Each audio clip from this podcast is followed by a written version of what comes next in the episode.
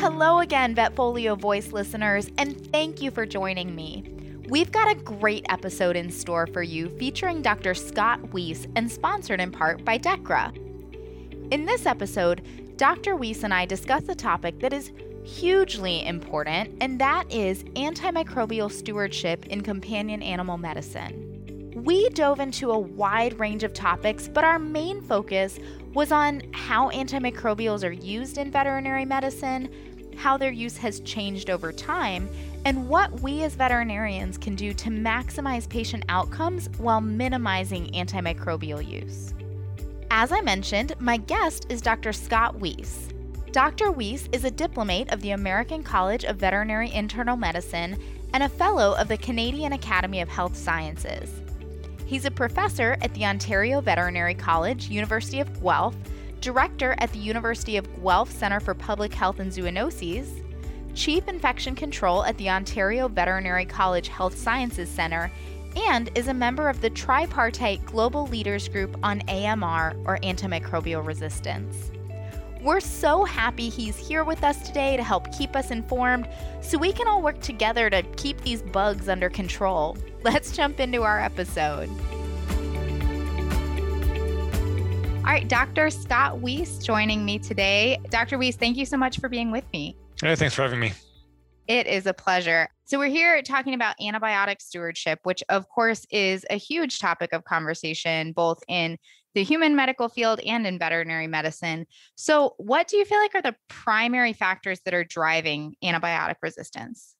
Well, the big thing really is antibiotic use. We talk about misuse or overuse, and those are important, but it's any use. Anytime an antibiotic goes into a person or an animal or gets into the environment and exposes itself to bacteria, there's a chance for resistance to emerge or to spread. So anytime we use these drugs, we get farther down that pathway towards resistance. The more we overuse them and the more we misuse them, the more we probably go there and the cost benefit switches, right? We use antibiotics to have a positive effect, knowing there's some risks. And the more we use them poorly, we don't get as much positive effect and we probably get similar or greater risk. Absolutely. And maybe you can speak to this a little bit more, but in giving antibiotics, like you said, we're aiming for a positive effect, but we're also, you know, we're going to have to take the bad with the good because we get some negative effects when we use them as well. Yeah, and sometimes we don't really recognize that. When we think about adverse effects of drugs, you think about you give something and you get an immediate reaction. So we give a vaccine and we get allergic reaction. We see that now. We link it directly with what we gave and we understand there's a risk. Antibiotics, we see that to a degree. So you start a dog on antibiotics and he gets diarrhea. Okay, well, that's an adverse effect of the drug. And we know that's going to happen sometimes. We talk about that, but we don't see the resistance issue because it, it's not something that's visible and we don't see it right now. And it may not manifest itself for a while, right? We might create a resistant bug in this dog and then the next infection it gets is with that or it passes it to another animal or it passes it to the owner so you don't see that quite as much and we often get into this mindset of okay things that we can directly see we associate with something we do right so i'm trying to prevent this problem so i'm going to change what i do if i can't really see the problem it's less motivation for me to think about it and to act Absolutely. I totally agree. Yet, so important to be conscious of these things and making good decisions. Yeah, I think we just need to be thinking about the subject more because we focus on, you know, the patient. Obviously, we're trying to treat the patient, and we're thinking about some of the complications. But too often, we're really just trying to get through the day, right? We're trying to take care of this patient. We're trying to get through this day, and we're not necessarily thinking down the road. And and one of the analogies that I've kind of used lately is antibiotics are like checks, and right now we're writing checks we can't cash because we're not going to have the money in the bank in 10 years. Yes. The more we use an antibiotic, the more we create resistance pressures. And if you look back 15 years ago, the way people approached antibiotics was different because they didn't have these same issues. And if this continues, the things that we can treat easily right now, a lot of them aren't going to be as easily treated down the road. Oh my gosh, you said it that so many times it's like that game time decision because you know not even getting it through getting through the day sometimes it's i just have to get through the next 30 minutes and it feels like the answer but something we still have to keep in mind even you know even though it seems like this far off issue it's it's not. Yeah and sometimes it's the easy way out and one of the issues like a lot of the stuff with antibiotic resistance or antibiotic use comes down to psychology. It's not medicine. The medicine is actually sometimes the easy part. It's the brain. And antibiotics have been called the most psychoactive drugs that we have, but that's because they act on the prescribers. They make us feel better. Yes. So you've got a situation where I don't know if I need an antibiotic. Well, okay, I'll use an antibiotic because a I won't. I think it won't hurt I'm not thinking about these things.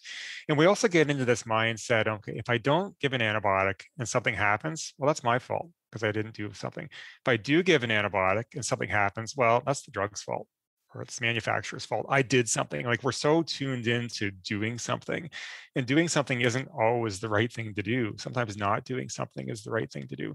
And that's hard because we're tuned into act. Clients expect us to act and they're paying money.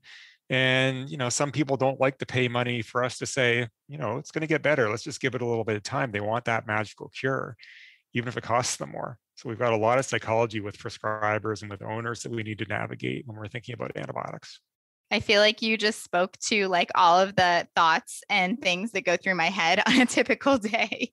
Well, that's good. Yeah, it's, it's thinking about it is good. We too often don't, right? It's just sure. it's easy, it's easier not to. And one of the things with antibiotics, we just kind of prescribe by rote, which isn't necessarily bad, but it's like there's a lot of pattern recall in veterinary medicine. You've seen this so many times. We know what's going to happen. We know what the outcome is going to be, and I'm going to use this drug because I always use this drug. And most of the time, that drug is fine. But we also get into patterns where, you know, I've been doing something that probably wasn't the greatest thing for a long period of time, or I was doing something that was okay, but I could do it better.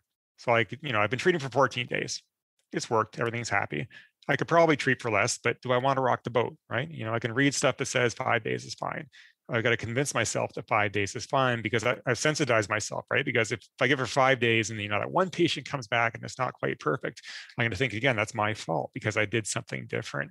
So we just we don't like to rock the boat, and some clients don't like us too either. And that's the battle between, you know, we have to educate them in a short period of time and right. you know we have to keep them happy and keep them coming back and make sure they do what we want them to do but we also have to make sure that we're doing the best we can for them and for their pet even though they don't always realize it at the time yes absolutely it, it's so many just so many spinning plates at the same time and trying to to balance the immediate um, and then like you said the pattern recognition and clients can you talk about a couple of examples that maybe you've seen commonly or, or heard about commonly where antibiotics are misused and how to maybe think about those differently and approach them differently? Well, I could probably think about it in three different ways. So, the decision to use an antibiotic, yes, no, that's one thing. And then which antibiotic to use, and then how we use them, because we have potential problems in all those areas. So, the one scenario is okay, do we use an antibiotic? Yes, no. And there are a lot of situations where an infection isn't present or it's very unlikely to be present. A cat with dysuria, right? That's not likely a bacterial infection. That's probably a problem in its brain, not a problem with an infection. And, you know, having taken the time to talk to clients about that and to convince ourselves, even though we know it. That's one thing. But we do see a lot of situations where antibiotics are used, but they probably aren't needed. Feline urinary tract disease, you know, canine, feline upper respiratory tract disease, where most of those are self-limiting diseases. Some things that we can treat topically or locally. Skin infections, ear infections, where we can get, you know, using antibiotics maybe or biocides, but we don't have to expose them systemically surgery sometimes we're using antibiotics for longer durations or for surgeries we don't need to use them. So i got that yes no question is one area. And then picking the drug. So all drugs aren't created alike when it comes to resistance and ideally we want to stick with the more narrow spectrum kind of these older drugs that aren't as important for use in people and the ones that we don't use in our patients when they have serious infections. We want to save them. And the problem is some of the, the new drugs they they they're really good drugs. They work well. Sometimes they're once a day dosing or they're injected injectable, so they're easier to administer. There are some good things about them, but because they're really good drugs and they're really important in people and they're really important for our serious cases, we want to reserve them so we don't burn them. Like antibiotics are a use it and lose it drug. So the more we use them, the more we risk losing them. So there are situations where we jump to bigger gun antibiotics than we need to. We could get away with amoxicillin, but we go with a fluoroquinolone. And the fluoroquinolone is probably going to work really well, but we're one more step to losing that fluoroquinolone. And injectable antibiotics. You know, it's easier to give a cat an injection than to give it a pill, but often the pill is the better option if it does need an antibiotic. So those things come together in which drug we're using. And then the duration if you compare side by side what we do in animals with what you do in people, it's really different with durations. They tend to use much shorter durations than we do. And the reason they do is because they have more evidence. They say that, okay, you treat for this long and it works. And that's written down and that's on a label or that's a guideline. We don't have that much information and you know we're inherently cowards right so we always go a little bit longer i don't really know 7 to 10 ah, maybe 14 just to be on the safe side right and this brings in a few issues is like i don't know how many Uh, I have a cat, right? Uh, so I have a cat and a dog. My dog, I could get antibiotics into for 14 days, but I'm lazy and I probably wouldn't do it. You know, they're feeling better after a couple days. I get less motivated. I forget. He gets better at spitting out. A cat, eh, good luck with that. So I, I think we overestimate how well we actually treat a lot of patients long term. 14 days or seven days probably isn't 14 days or seven days into the animal. So we've got some issues there. And we just, even if they do, we just overuse durations. So a lot of situations where, you know, a person, they might use four days or five days, and we're going a couple weeks.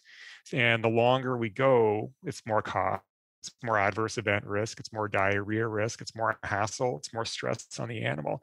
And obviously there's more risk of resistance. Absolutely. I'm thinking about what you said that seven to 14 days probably isn't seven to 14 days. I mean, how many times do we get somebody who comes back and they say, Well, I had some of that medication you prescribed last time left over. So I just restarted them on that. Yeah. Or they've already started it, or they've already used it in the interim because the animal looked funny or got a right. cut or something. Yeah. People stockpile antibiotics. Very rarely do they bring back extras because they don't think about it. We don't talk to them about it and they've paid for it. So they don't want to give back something that they've already paid for because it's not like we can resell it. We can dispose it for them, which is what we should be doing more of. We just, right. it's an area we really don't address. But yeah, a lot of people have a lot of antibiotics uh, on their shelves. They don't really know anything about. They might be expired, but it's not that unusual that they make it their, make their way into an animal or maybe a person, which is scarier too. Right. Yeah. Especially considering some of the drugs we use, that really shouldn't cross over. Yeah. So when we're when we encounter a case where we feel okay, do we use an antibiotic? We answer that first question. Yes, an antibiotic is indicated. What are just some good rules of thumb to keep in mind? Like we've talked a lot about duration and and I I think that's an important conversation because uh, I feel like I feel like when I was taught a while back, it was, you know, the longer duration. So we make sure we kill the bug completely. But is that changing now? Well, I think well, it comes down to what are we trying to do with antibiotics, right? So we're not trying to sterilize the animal. It's the last thing we want to do. That would be. We're bad. not trying to get yeah, we're not trying to get micro, microbiological cure at the infection site in most places because a lot of places have a normal bacterial population and we have an immune system. Like we're trying to control disease. And that's for me, that's my focus. And you know, every day uh, I'm talking about strange cases. One of the first things I ask is how's the patient doing, right? Because if the patient's doing fine, I may not care about the culture or what's going on. So we need to focus on what we're trying to do with the antibiotics, which is get things under control to help the body out. And that's where some of these shorter durations can be useful. So we need to be thinking about the overall case. Antibiotics are just one thing. Antibiotics aren't the magical tool, right? They're they're they're really useful. Obviously, they're critically important for us. But an antibiotic doesn't fix a surgical lesion. We run into that. Antibiotics don't correct allergies or other underlying causes, even though we keep throwing antibiotics sometimes at patients like that. Antibiotics should be there as part of the overall package, not well, we'll treat this and I won't worry about the allergic skin disease because we'll get this infection taken care of and we'll worry about the next one next time but then the next time comes along and now they've got a more resistant infection. So we need to think about the whole package when we're thinking about our, our treatment plan antibiotics and non-antibiotics and then we need to think about what duration we really need and we don't have a lot of data for some things which is a problem we can look at humans uh, and sometimes the, the, durations they use you know really kind of blow your mind if you haven't kind of been in that area before and an example I was talking to someone about a case earlier on today. It was a septic peritonitis. You know, septic peritonitis, pretty nasty disease. Obviously, animal needs antibiotics. They're pretty sick. In humans, guidelines have shown that once you establish source control, so you've got someone they've blown their appendix maybe, and they've now they have raging septic peritonitis. They've gone in and fixed that surgically. Recommended antibiotic duration is four days. It's been shown to be as effective as long durations. And most of the time when I talk to people like that's holy crap, four days. Like I'd be thinking a couple weeks or more, or yeah, know, that was my hospital, reaction. then transition them home on oral drugs and maybe step them down to a single drug. No, the, the key is like once the infection is gone, the infection's gone. We've got some really, you know, nasty infections that are actually really treatable. Because you got sites where you get a lot of antibiotic there, they kill it really quickly and that's the end of it. We sometimes equate severe disease with needs a lot of antibiotic or a lot of duration. And severe disease just means the patient's really ill. It could be a really susceptible bug, might need a really basic antibiotic, might just need a few days, depending on where it is.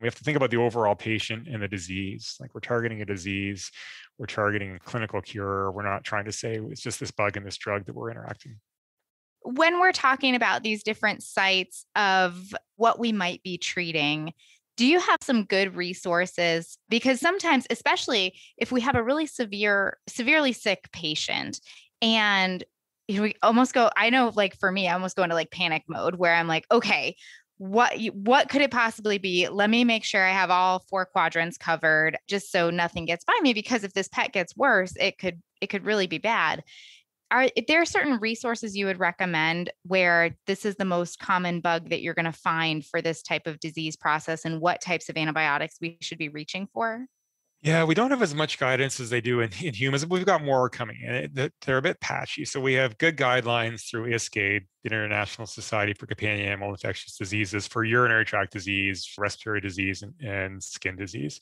And these are updated periodically different countries have different guidelines. And The national guidelines have tended to be fairly high level, but they're getting better now. And one of the things we're going to start seeing a lot more of very soon actually is more app-based things. So you can go onto your app and you click on urinary tract and you click on pyelonephritis and it gives you here are the bugs, here are the drugs, here are the doses. And these are things that we're going to see some rolled out later on this year. So I think a lot of it's it's, it's coming. We don't have you know the big studies and all the data behind them like they do in people, but you know it's more accessible information and you know, a lot of situations you get you know really specific things we don't have a lot of information for right now, but uh, general concepts can get you a long way. So, you know, whether it's septic peritonitis or some other severe, you know, septic case coming in, you know, we're going to approach them initially probably the same way. You know, like you said, with broad spectrum coverage. And then one of the things that we always forget to do or are kind of unwilling to do is to de-escalate. And like being broad is perfectly fine. That example, you had really sick animal. If I guess wrong, it's probably going to die. Okay, so I'm going to be broad or aggressive, however I want to say, in my initial therapy. I'm going to cover everything, but I don't need that the whole time because I'm hopefully going to figure out what it is. The patient's going to stabilize and I can narrow it down.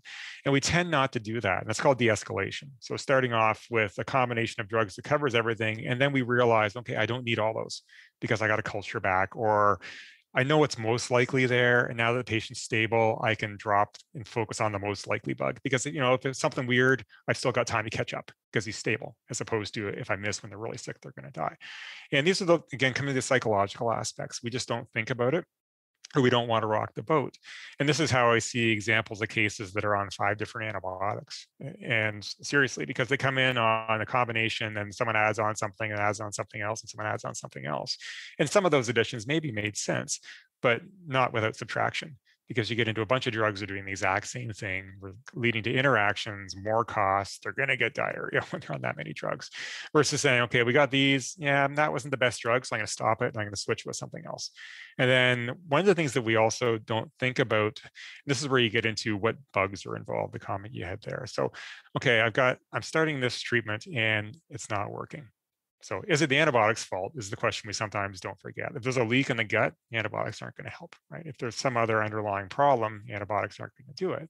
But if this looks like a bacterial infection and my combination here isn't working, well, what breaks through that? So often we see, you know, we just switch, you know, we'll on this drug and we'll just pick another drug because it's one we use. But when you back up and you think, okay, anything that's going to be resistant to that first drug, it's almost certainly going to be resistant to that second drug just because of the bugs that we see. And that's, I think, where we get some of the disconnect between, you know, really understanding what bugs and what drugs are involved in different diseases and that's that's the step we need to get a little more. So they come in they're on this and they, they're breaking through this.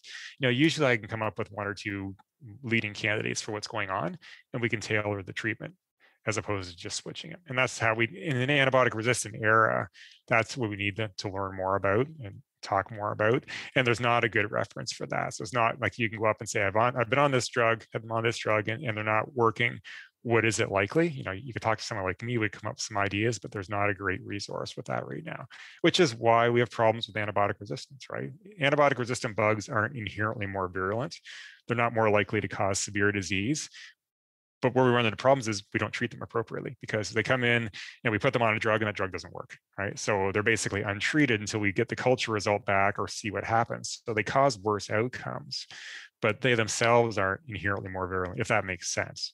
If we get the right drug, they'll be as easily treated. If we don't get the right drug at the start. Yeah, no, I think that definitely makes sense. Just that really targeted treatment and trying to, you have to get the drug that'll kill that bug. Can you talk a little bit about maybe some cases where antibiotics are used where they shouldn't be used? I know you mentioned a cat with lower urinary signs, which I think is one of the primary candidates that we see where antibiotics maybe aren't necessary. But what are some of the most common cases you see where you're like, I don't think we need antibiotics in that case? Yeah, well, I would say cats with lower urinary tract disease are a big one. Uh, dogs with typical CIRDC or kennel cough. You know, it's the dog that comes in and it's coughing and it's got some runny eyes and it's maybe a little bit depressed. Often they're just whipping around the room coughing, right? That dog doesn't need antibiotics. And we need to think about why we're using antibiotics. So viral infections, we're not going to use them, obviously. Mild uh, infections, you know, we've got an immune system. Unless we've got evidence that this is causing disease, you know, I don't really worry about it. And that's why with respiratory guidelines, we typically say, you know, if they've got just an upper respiratory tract infection, and we don't have evidence it's progressing to pneumonia and it's not it's chronic, we're not getting into 10 days, you know, no antibiotics makes sense. You know, cough suppressants, rest, that's what we need to do. Same thing with the, the feline analogy. Most of these are viral upper respiratory tract infections. Sometimes they can get a secondary bacterial infection, and that's why we need to assess them. So do they have anything that looks like it's progressing? But if not, then obviously we can get get why away without it. Uh, some skin infections, now they're bacterial infections, but we can treat them topically. And anytime we can treat something topically, you know, we can get at the site of infection. Obviously, we don't have to worry about having to administer it orally, but we can use things that we can't use systemically. We can use biocides. We have different issues. We don't get that antibiotic resistance pressure the same way. And um, they're highly effective. So the situations where we use antibiotics when we would have a viable alternative, and that could be skin. Other things like surgery. Um, we do use a lot of antibiotics in surgery, and certainly they are needed for a lot of surgeries. There are a lot of surgeries we don't need them though. And this is again is the, the two components of that. One is the yes no. So a lot of surgeries that are clean, basic procedures, young, healthy animals, and are quick, and we just don't have evidence that antibiotics are needed, and the infection rates are really low. And then we've got some where yeah, antibiotics are indicated but just around the time of surgery. And when we think about surgery, it's the period of risk that's the important point. And the period of risk is a really important concept for me because that's when we want antibiotics on board. And when it's done, we don't care. So a period of risk in surgery starts when you make the first incision and it ends a little bit after you close. Like you don't get a magical seal when you put the last stitch in. And that's why, you know, up to 24 hours after is still within that peri-op window. But after 24 hours, antibiotics probably aren't going to do anything because I've either killed it or it's resistant. You know, if if I deposited some bacteria at surgery and I've had effective concentrations there because I used the drugs right at surgery, should have killed it then. And if I continued maybe a dose after surgery, you know, if it hasn't been killed by that, it's not going to be killed by that. And if we look at the human analogies, this is one where freaks people out sometimes saying, okay, here's a list of surgeries they do in people. What do you think they do for antibiotics? And it put up, you know, heart transplant. And you know, I could, could put you on the spot here and ask you what you think for a heart transplant, but unless you want to, I won't bother. But in terms of, I mean, I'm go ahead if you want to take a guess. to so know the answer. Okay, so you got a heart transplant, like... so you got a long procedure. If someone's really sick going in, they're going to be immunocompromised by disease plus by drug on the way out. Pretty major procedure. They've got, you know, it's foreign material in. Um, there may be stainless steel in there closing up the rib cage. How long do you think they would go with antibiotics? I'm going to go off what you said earlier and say four days since you said that for septic peritonitis. Yeah, that's 24 hours. Really? It's the, it's the, period of risk. So once they're closed and you got 24 hours, like there's, if it's there, I've either killed it or I haven't. And if it's not there, it's not there. If it's not there, then I don't need an antibiotic. And the other thing is, there are some patients, this, our patients or the human patients, you know, they're just going to get an infection, right? They've got risk factors. You know, this dog's just screaming for a complication if I got him on an antibiotic, it's still screaming for a complication, but it's going to get one with one of the resistant bugs that it certainly has in or on it. So by extending antibiotics, maybe you drop the infection rate a little bit, but you make it more likely we're going to see a resistant bug. And you know, I, would rather have a slightly higher infection rate with things I can kill than a lower infection rate with a methicillin resistant staph. Amen. Even if we drop the infection rate, which we don't necessarily know we do. So this is how we start thinking about how, how do we reduce the overall amount of use? Because if you've got a surgical case and you know it gets a dose a half hour before surgery and it gets a dose after surgery or maybe intra-op if it's a long procedure, the antibiotic selection pressure is, you know, it's relatively limited there versus if it gets dosed before surgery and after surgery and it goes home in five days of whatever like that's going to cause a lot more selection pressure. So we can still use them and do less, you know, damage from a resistance standpoint if we can narrow those durations. That's interesting. 24 hours on a patient that's severely immunocompromised. I feel like the, this is, I, I can't wait for some of this information to translate over to the veterinary side and, and see what, what some of these studies start to show. Yeah, and the problem is they're they're challenged to do. They're expensive and they're hard to do to get follow up. Right. That's why we don't have a lot. And again, this gets to the mental side of it, right? So you talk to surgeons and say, okay, you know, you don't need antibiotics for this case. Yeah, I really don't. Are you using antibiotics? Yeah. Yeah. Why? Because we always do. And you know if, if i don't use an antibiotic and it gets an infection i'm going to think that's my fault. The client's going to think that's my fault. What if it gets an antibiotic and it's diarrhea or has a complication to it or whatever? Well you know that's the antibiotic that that's that same stuff we were talking about before. Yeah it's yeah. just going to happen. So it's it's you know we have situations where we know what to do and we're just still uncomfortable doing it. And that's where the psychology comes in. Yeah, I, I, agree with you about the psychology. Like it seems like getting out of that, um, you know, of course, every individual patient is important to us, and many of us are are perfectionists by personality, and so it's like, you know, if that one individual patient were to get an infection post-operatively, like you said, you feel like it's your fault. Your heart goes out to that patient. It's like, oh well, I, that happened and that was terrible. So now I'm just going to do antibiotics so it doesn't happen again but maybe having that longer term view of maybe I'm not getting more, you know, these infections now, but we're going to have problems down the line. Yeah, and we get really biased by a single incident, right? I'm sure we all know yes. vets ourselves where I won't do this. Why not? Oh, that that something bad's going to happen. And well something bad happened to them once 25 years ago and they've decided they're never going to do it again even though everyone else is using it standard of care. We we cert because it's because you, you, get the emotional side of it right? Because yes. it, you get the complication and you got to deal with the animal and you got to deal with the owner and all the hassle. And we don't see our our positive ones right? You, the 99 point whatever percent that go well you don't see an infection and you can't prove to yourself you actually did anything good versus the one that you see screaming in front of you you may know you didn't cause it but still you get that thing in the back of your head that says well maybe i could have done something different. Absolutely absolutely so take it just kind of reframing the whole thing. Yeah.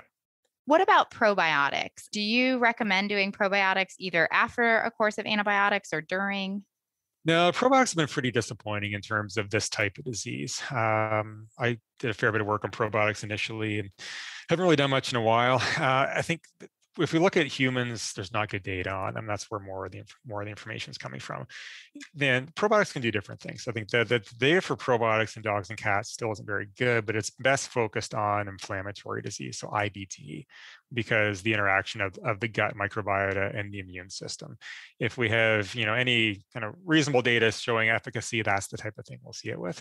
When it comes to okay, I'm giving an antibiotic and I'm screwing up the gut microbiota, so I want to get it back to normal. Probiotics are actually a really minor component of what's there normally. If you look at what changes with antibiotics, it's not you know, it's not like we lose the five probiotic bugs and we give it to them and it bounces out. It's actually quite different drug class or bug classes that we give as a probiotic versus what we kind of knock out with an antibiotic.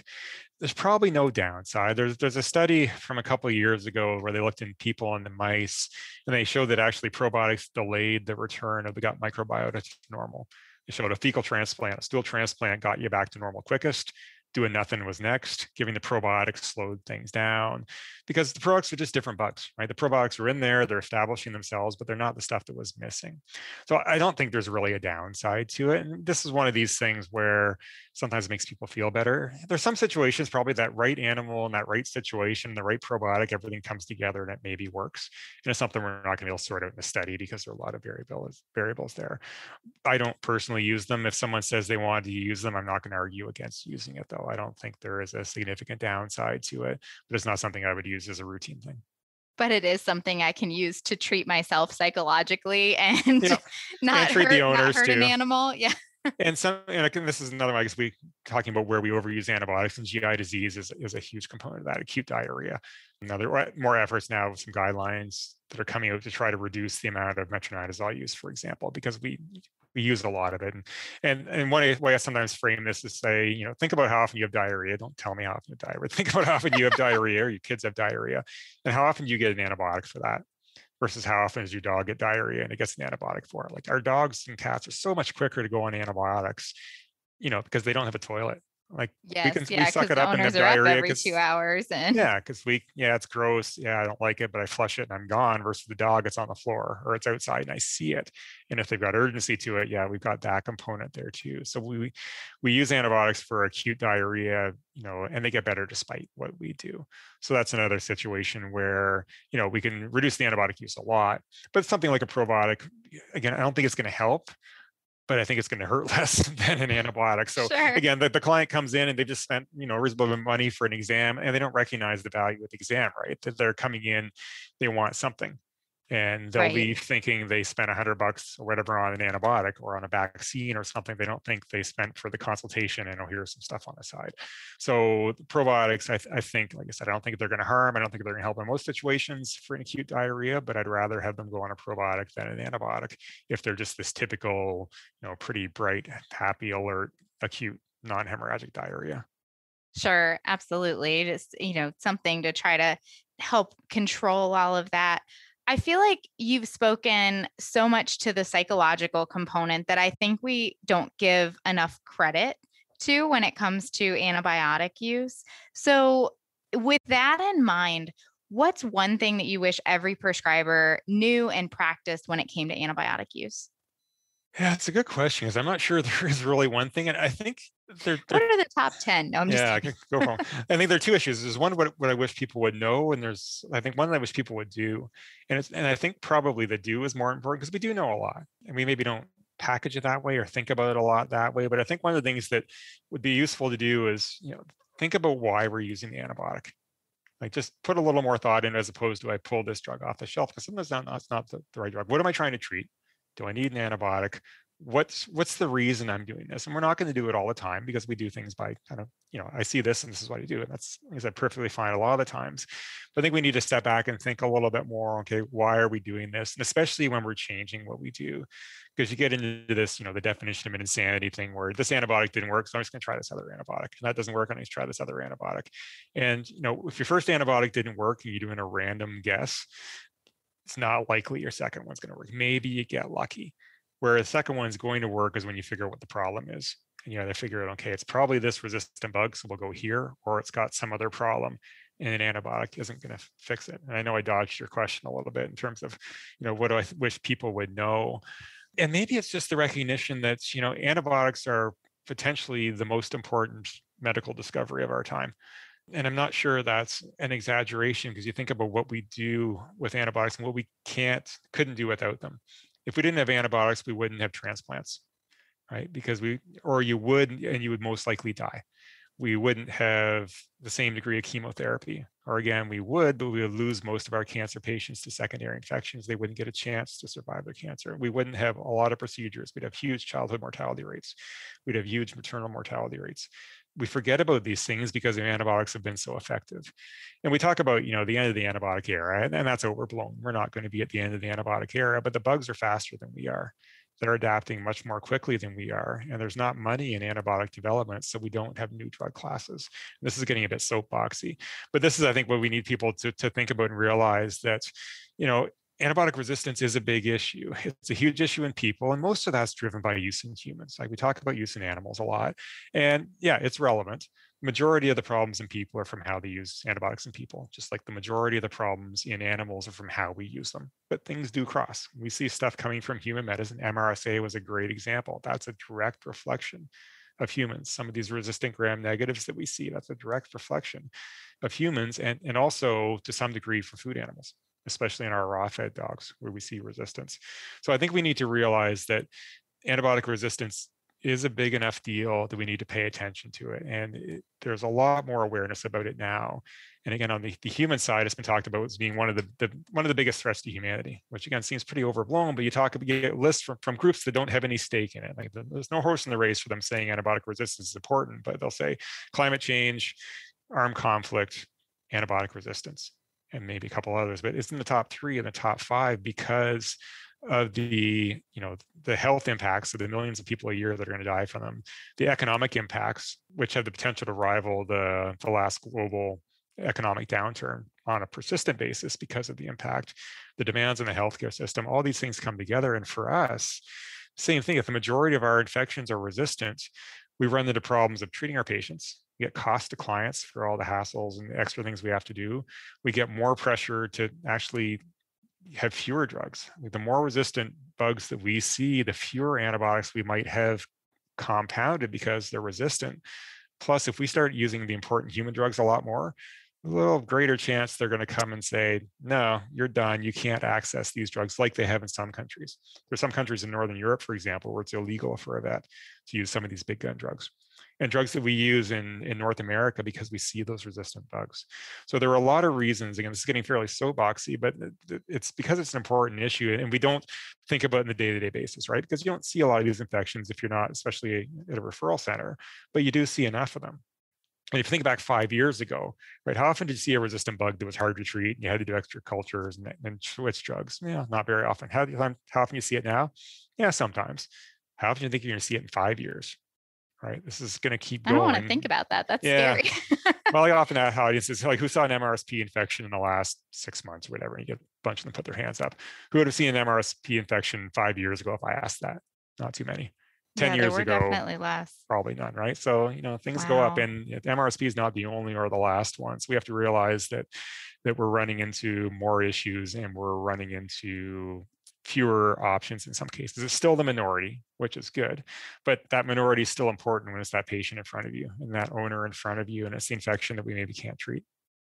Well, Dr. Weese, this has been, you know, an amazing talk and one of the reasons that I love doing these podcasts because I I love getting to sit here and pick your brain about this kind of stuff that is so important talking about you know the psychological component of antibiotic use and the long-term effects that we may not appreciate because we're so focused on the immediate and i think those are hugely important things that we need to remember and stay focused on so thank you so much for all of this are there any closing thoughts you want to share with us no, I think that's great. I think we just need to realize that, you know, they're they're great drugs, they're important drugs. We need to keep using them and we need to just think as we use them. Absolutely. Absolutely. Thank you again. Great. Thank you. All right, everyone. I hope you found that episode as interesting and informative as I did. I want to say a big thank you to Dr. Weese for all of the fantastic information. Thank you to Dechra for sponsoring this event, and a huge thank you to all of you for joining us. If you'd like to find more episodes like this, click on the Education tab on Vetfolio's webpage. As always, we'd love to hear your input on this session as well as ideas for topics you'd like to hear from us in the future. Feel free to reach out to me at dvm at vetfolio.com. You can also visit my Facebook page at Dr. Cassie DVM, and you can find me on LinkedIn. And remember, if one animal is better off because of you today, it's a great day.